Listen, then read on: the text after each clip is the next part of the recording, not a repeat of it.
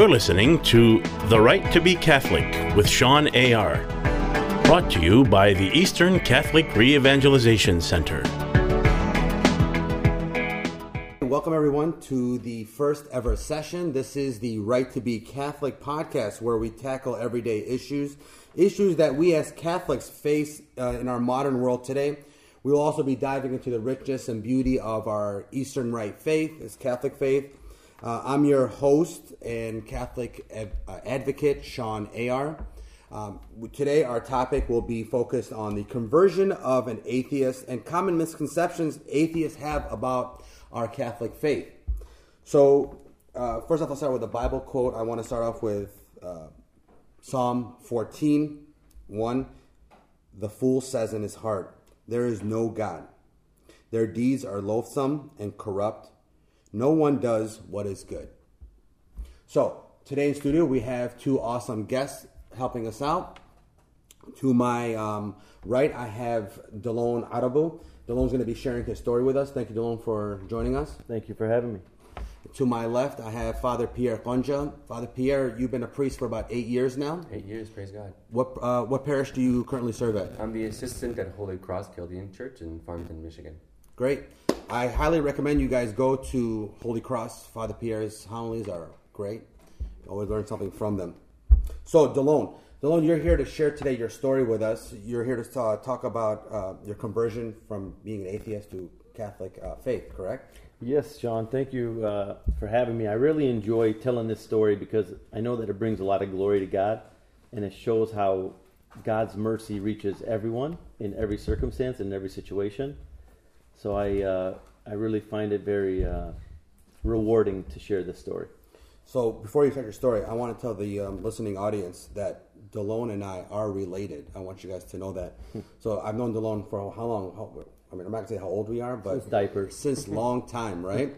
Our grandmothers are sisters, right? Yep. So I remember being a little kid and Delone saying like, "Hey, let's play this fun game Well, we'll be like the Godfather characters." I'm like, "What?" so we were talking. Remember what character you used to always pick? Weren't you always Uh, Fredo? No, no. Michael, man, Yeah, yeah, of course, of course. Yeah, yeah. Okay, I got like you. Like your son. You're right. Uh, no, go ahead. Yeah, so I mean, basically, to start from the beginning, I was raised in a Chaldean home, but not a Catholic home. Okay. So obviously, I was baptized like every Chaldean usually is, or most Catholics are. And then I went to uh, my first Holy Communion around eight years old. Mm-hmm. And I remember being in communion and loving what I was doing. When I look back at home videos now, I'm like, wow, I was really joyful at that time. But after that, everything kind of stopped there. I mean, we would we were those creasters, you know, mass on Christmas and Easter only, and even that CEOs. was yeah, and even that was just for show. It was just cultural. It was n- Right, Not everyone's much, yeah, it. everyone's doing it. So my mom would take us. Not even my dad. He never even came. And the word God or the name Jesus was never used in our home. It was never brought up in situations, in prayer, and anything. So growing up, I had that kind of background, and I really never thought about God at all. I just kind of lived my life as any kid would live, right? Okay. And years went on, and it hit around my teenage years. And at uh, 14 years old, a good friend of mine in high school passed away by drowning. And I remember I was very confused at the time, uh, seeing his family so you know such in such pain and sadness, and saying, "Why would something like this happen to such a good kid?" And I was just a little confused at the time, but nothing really resonated. And then six months after that, a real big tragedy, even a worse tragedy, happened to me. One of my best friends and me and myself were driving to the mall, and we got into a car accident, and he lost his life. Uh, he was in the driver's seat. I was next to him, and I watched him pass away. And I remember I was only 15 years old at the time, and I was very confused, and I had a lot of questions. And when people would come to me and say, "Hey, he's in heaven now, and everything's okay," I remember being very angry. I remember being very bitter, and I remember just saying, "If you guys keep talking about this God that's so loving, that's so amazing, why would something like this happen?" Right. this young innocent boy loving boy joyful boy and his family in such pain and everyone around him in such pain everyone in such confusion on how something like this could occur it just led me to believe that there could not that, that god didn't exist. How is it possible that a loving God would cause these kind of things to happen, right? That's exactly what you're thinking. exactly. So so actually so it turned from even just the the belief that god didn't exist it even turned into something more aggressive that when someone would mention god it would turn into like a very angry debate. And i would get very loud and yelling and kind of like try to belittle people uh, not even give them a chance to speak or, or hear their argument just kind of attacking them right away of how stupid they are Okay. and how what nonsense this God stuff was. And uh, it's funny now because some friends of mine from back then will will point that out to me all the time. They say, "Hey, remember when you used to come at me?" Are these Catholic friends of yours? These are Catholic friends of mine, yeah, and, and they were Catholics at, from then till Yeah. now, and uh, uh, they tease me about it now. But at the time, uh, you know, after that death of my my good friend Timmy, there were many more deaths to come in those next few years. So another very very good friend of mine passed away at uh, at, at college university, and then I had like two uh, two grandpas, my grandma, my aunt, a lot of relatives, all within like a three year span. So all it did was just solidify in my mind that God didn't exist. It just led me to believe that. And during that time, I think instead of having a reason for everything or like giving myself logic of explaining all this stuff, I turned to a life of party and of smoking weed daily, uh, drinking, and you're talking from 15 years old. You're trying to fill the empty void. trying to fill the empty void and I'm trying to just you know I think instead of making sense you just escape right, Right. so the escape was let's smoke weed all day every day. Let's go drink and party. Let's go to the bars and pick up girls and let's live that kind of lifestyle. So I think at the time uh, something that's very important to me now is is the identity of being a man and at the time my identity and my thought of being a man was that lifestyle was the partying, was the picking up girls, was getting high, was getting drunk, and I didn't really have any influences in my life to show me otherwise. I think at the time, my role models, my inspirations from relatives and from uh, things you see on TV and stuff like that was convincing me that I was living the right way. Right. Did you, so let me ask you a question really quick about that. So, eh, on all that time when you're doing it, I, I remember those years. Yeah. I remember I used to go to the parties you used to throw. Yeah. Uh, but uh, did you ever feel like there was something missing all the time? You know, I, I, I can't say that that was the case. I think I was so swallowed up by that lifestyle that I didn't feel that, but I could say that I was never fully content. Because, like, because I always felt like I needed more. I needed more. Right. All right, okay, so we go out, we drink, we What's the party. next thrill? I wake up, now what? Yeah. All right, let's do it all over again. So really, it's just like a life of emptiness. But I didn't feel it at the time because I was so swallowed in it. So, how long, how many years went by before you started turning back to the faith? So I would say at age 15, after Timmy died, is where everything started. And uh, at age 28, it took 13 years for things to change around. But I, I should actually backtrack a little. At about age 23, there was a uh, a girl, Amal Amal Kesto. She passed away now, and she was uh, a friend of mine. And she would approach the topic of Christ and the church in a different light. Everyone else would come at me like kind of attacking me. And I remember she came at me very soft spoken and loving Right. and she would just talk to me about the love of God. And little did I know, but I found out later from other people at the time, she was struggling with cancer at a young age. She was doing and, her, her own battles. and she's the one that's praising Jesus, and she's the one that's telling me I need to love Jesus. Little did I know, she's the one that's going through cancer, Yeah. terminal a terminal cancer Yeah. at that. And I'm sitting here, you know, trying to explain to her why God doesn't exist. But I think that resonated with me a little. And I also had my oldest brother who had found Christ in a different way, and uh, he was, you know, giving me little messages of Christ. So I wouldn't say that that turned me around, but it did plant some seeds in me. Uh, but I still continued in It my sparked the lifestyle. fire. It did. Yeah. It did because I, looking back at it now, I see it. At the time, I was so swallowed again in that lifestyle, I didn't see it. But now, looking back, I see those uh, those two people sticking out in my in my path to conversion. So, what brought you back to your faith? Good question. So, at age 28, 13 years after you know solidifying my belief that God didn't exist, a good friend of mine was visiting here from San Diego. His name is Chris Tomina, and he was staying with me at my house. I used to live right behind one of our Chaldean churches, St. Joseph, and my backyard literally touched the parking lot of the church, and I never looked at it. I passed by there every day for two and a half years, and I never even looked at the church. And he was a very faithful man, and he was staying with me for the weekend, and we were out at the bar on midnight on a Saturday night drinking, and he said, "You're going to come to church with me tomorrow," and I said, "I'm not going to go to church. I haven't been to church since communion." he said, "No, listen, you're going to come with me to church, uh, and after that, we'll go get a bite to eat, and then I got to go board my plane." So after like 20 minutes of him convincing me, I think he convinced me by saying we're going to go eat after. You can see that. Yeah, yeah, we can see that. You guys can see that. So we, uh, I, I, you know, reluctantly went to church with him, Okay. and I remember walking in and just saying, "This is ridiculous." I mean, look at all these people. They're just standing up, sitting down. It's like robotic almost. But I followed the motions that my friend was doing, and uh, people stood up. I stood up. They sat down. I sat down.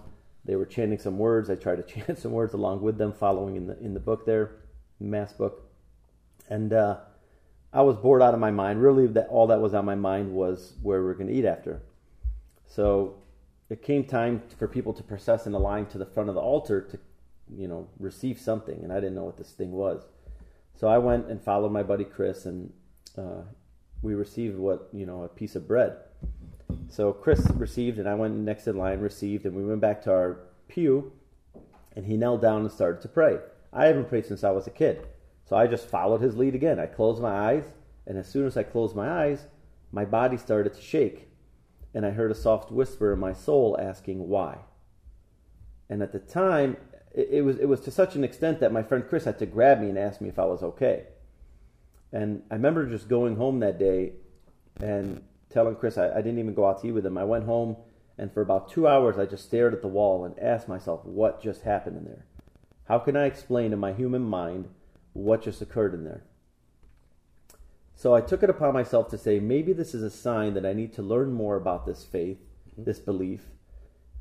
And even my atheist mind tricked my mind to believe maybe I need to learn more so I can debate it better, so I can Right. attack it better. Maybe this was a sign to say, hey, I'm going to battle these people even more because I'm going to know what they believe to make them feel stupider about their beliefs. Listen, God works in mysterious ways. Uh, I think at that point, true. your friend um, who was visiting from California was like the angel that God sent, the messenger that the push you needed to go to towards your faith. No doubt. I, I- tell him that all the time. You know, I, I, I text him every once in a while and tell him, thank you so much for being that messenger. Listen, I do know that um, thank God you did join our or come back to the faith because you're very strong advocate for the Cal- uh, the Catholic faith. I know you're involved in many activities, doing retreats and whatnot. Um, is there anything you're currently doing right now? Yeah, the main thing I'm focusing on now that God's led me to, I mean, obviously my wife and children come as my first ministry, and my That's a good second answer. would be uh, to do the Genesis 4 9 men's ministry that Father Pierre is, is overseeing.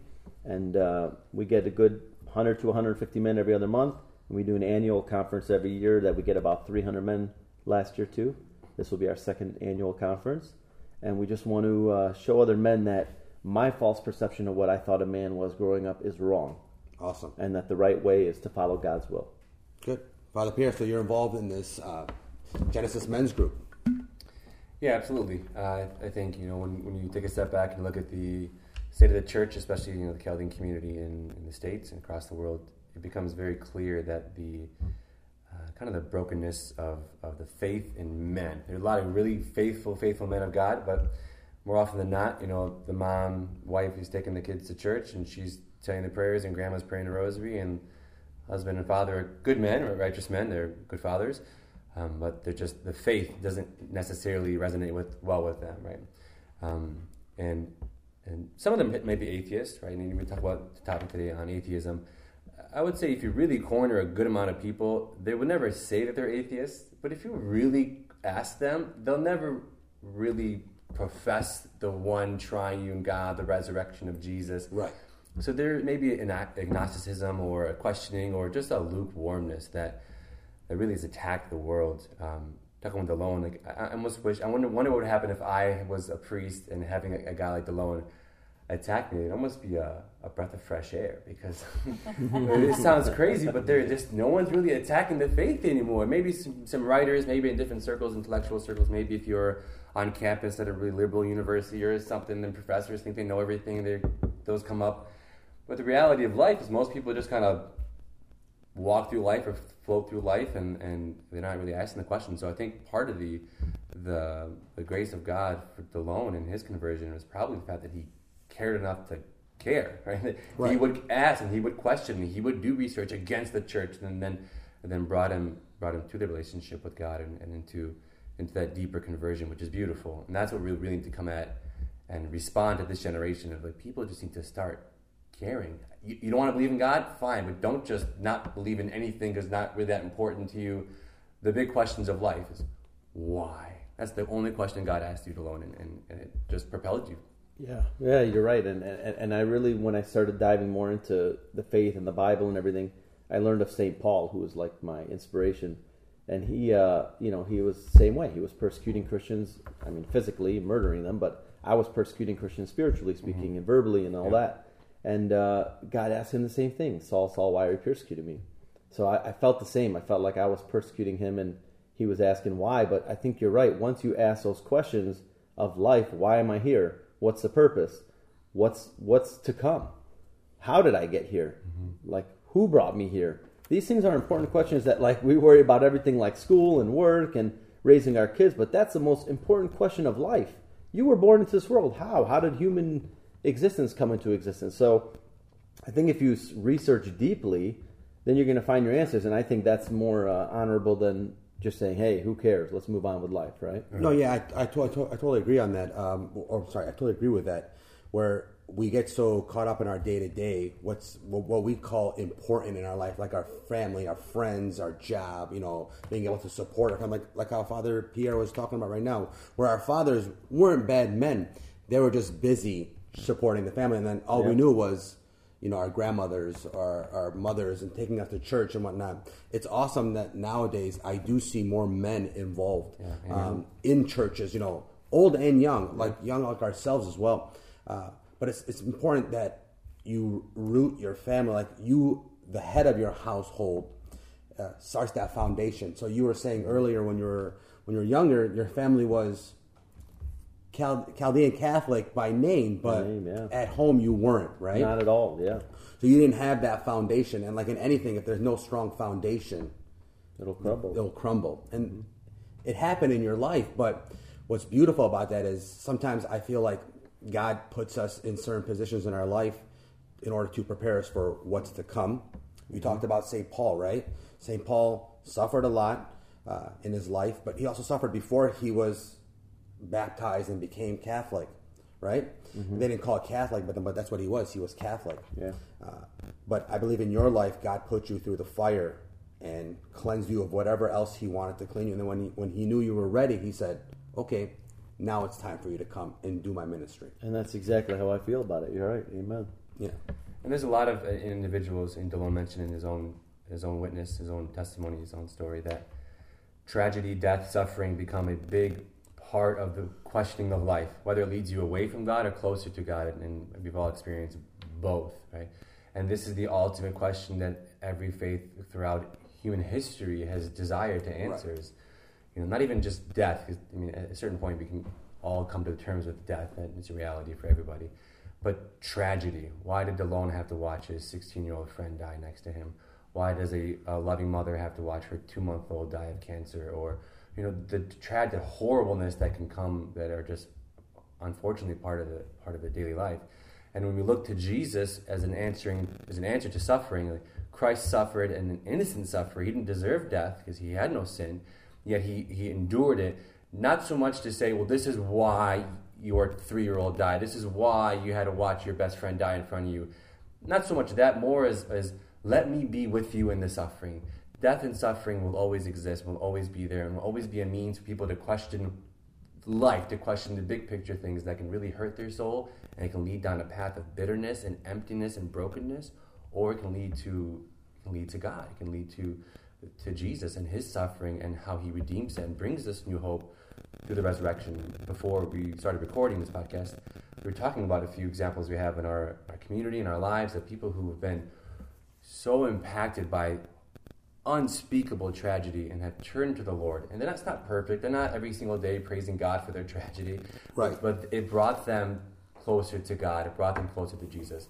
But even more so, we've all had people in our lives who have walked away from God because of tragedy, walked away from God, who, who are angry at God. More than they don't believe in God, they're angry at God mm-hmm. because of the hardships of their life. The Every- situation that they're in currently. yeah, not even just physical. I mean, like, it could be a broken marriage. It could be finances. It could be loss of job, yeah, loss jobs. of blah, blah, blah, lot, whatever a lot can go wrong, and there can be a lot of burdens in our lives that we can blame or want to blame God for. I think that um, if they're if you're like I said before, if you're rooted in your faith, if you have that faith, and then the tragedy happens, whatever it may be, like if you financial problems, marriage problems, a loss of uh, family member, you know, a sickness, it's at that point where you you know yourself, hey, listen, I'm rooted in my faith. I know I have this decision to make. Do I love God and know that what I'm going through is part of His will, and it's it's gonna it's gonna bring a message, right? I, I heard that saying, only God can make a message out of a mess, right? Yeah. So uh, it's at that time you can say to yourself, okay, what am I going to choose to do? Am I going to say, ah, hell with everything, and then go the other way, or am I going to say, okay, I know my God, and I know that He doesn't cause bad things to happen. He allows bad things to happen in our life, but it's all for the greater purpose. So at that point, I can say to myself, okay, what is He trying to tell me? What do I have to do? So we've all been faced with sickness and family and whatnot. But I, I, I'm telling you, I've seen it a million times where people who are not faithful or you know they're like you said lukewarm, and God doesn't want you to be lukewarm. It's either you're hot or cold. It's mm-hmm. at the end of the day, it's what it is. You can be like, yeah, you know, I do love Jesus, but there are some things that I don't believe. No, no, that's not how it works, right? But I, I have seen it in my own eyes where people who are lesser faith, right? Where something tragic happens in their life, and then suddenly you see them with rosaries and going on pilgrimages, and like, where were you before? Why only turn to Him when there's something tragic in your life? Like, is that so? Is that God's wake up call to you? Like, the God say, like, hey, excuse me, you're not paying attention to me, and I've given you all these wonderful things in your life. You, I've known your family forever. Wonderful things in your life, Oh, right? blessed, blessed. I mean, you're my cousin for God's Yeah, sakes, right? Yeah. So, but you know, so It's a gift in itself. yeah, it's a gift. It is a gift from God alone. It is. So, but I mean, Thank you, Jesus. yeah, you're welcome, right? Um, so, but I will say, like, people who are, like you said, Amal, right? I remember her, wonderful woman. Um, that she was rooted in her faith. You Very see the much so. difference, though. Oh. She was like, okay, praise God, and I know this is you know temporary thing and whatnot, and, and the difference where you were like, what are you talking about? I bet when you were talking to her, you were like, what is this girl talking about? First, I was confused, and then when I found out she had cancer, I was just blown away. Like, how is she praising Jesus through this storm? you Right. know? What a That's a good song too. What a witness. It's a good song. Yeah. Yeah. Yeah. Yeah. Well, But yeah. actually, Shawn, real quick on one point you just mentioned, I want to I want to touch on that because I spoke about how I really turned into you know to straight atheism when my good friend Timmy passed away at Yeah. age you know 15. But then it's funny you said that because when I came around at age 28, now I'm 39, I'm getting old. But my sister passed away about five years ago from cancer. Yeah, I So this is much closer than a friend. You know, it's a it's a sibling, and we were very close. And I saw her suffer through a, a very nasty cancer for a year where she deteriorated. Three young kids left behind. Such tragic news, right? But I had a peace throughout that whole process, even through the death. And family members would come up to me and say, "You don't even seem shaken by this." And of course, I was sad. I still miss her to this, you know, every day. But when you know Christ in a way that you do, and you have that deep, deep-rooted faith, then it becomes a thing of I even remember going up and saying something. We had a little prayer service right here at ECRC, and I remember going up there and just saying, I can't explain what this suffering was for, why she went through this. I don't know. But I do know one thing. I know who God is. Right. I know who Jesus is. I know he resurrected from the dead and he overcame death. And I know that he is the creator and the almighty. And I trust in him. And I trust in his will. Amen. You know, I've actually heard it once said, um, when we die and we go in front of Jesus Christ, we'll be actually ashamed of how less we did suffer and we'd want to suffer more to become closer to Him, to, to, to suffer the way He suffered Right. for us. Right? Yeah. It makes sense. So for me, one of my favorite gospel stories to pray with and to preach about uh, in tragedy is is the apostles on the boat, and the gospels talk about how you know the boat was being overturned by the storm, and they were so worried, and they go to wake Jesus up, like he's sleeping. They're scared of dying, and he's sleeping. Like, how is that even like like logically possible? If the boat's rocking, how's this guy just sleeping? And they go like wake up, and they really go and and almost yell at Jesus, and and then he wakes up and he you know, calms the storm of our lives, of the story. as well as kind of reprimands the apostles, like, I'm here. I might be sleeping, but I'm here. I got your I, back. I got you. I'm always going to be with you. And, and, and I think it's okay in prayer sometimes to mm. Yell at God, right? Like, wake up, help me. And, and you know, throughout the scriptures, you know, the you uh, know, prophets and the apostles, they're constantly screaming to the Lord. And the, the Psalms are great about that. And that's okay. We can sometimes be frustrated and angry or confused or bitter, but be there with God. You might be sleeping, but be there, be there, be there with Jesus. Right. He'll calm the storm, basically, Yeah. right? Might take some time, but patience endure with the, with the Lord. oftentimes when I pray, I always say like at the end of it, like your will, not mine, right? So leave it up to you. Like I know that, however you want to do this, you'll do it, but um, I have to trust in Him, right? Yeah, absolutely, absolutely. Yeah, it's good.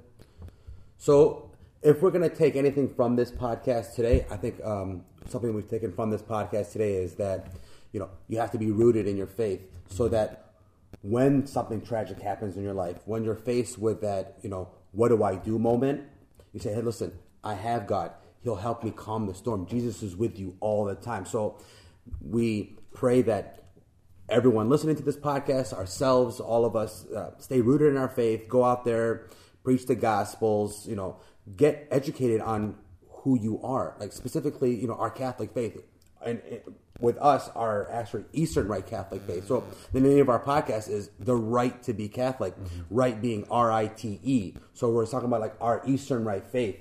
There's so much beauty in our faith that people don't know. They they're more of the like, oh, okay, yeah, you guys are Catholics and you guys this or that, but there's so much beauty in it. And if mm-hmm. I I can guarantee you, we have witnesses here sitting with me that if you are rooted in your faith and you have that strong foundation, it's up to us as heads of our house, you know, priests, family members, mothers, fathers, whatever it may be, friends, families. It's up to us to say, hey, no, listen, this is right and this is how it should be and this is what God intended for you. And then I guarantee you, if you are that friend that comes to visit or whoever it may be, or you are that message to that person, you can make a difference in everyone's life. So I thank you both for joining me in the um, studio today with this podcast.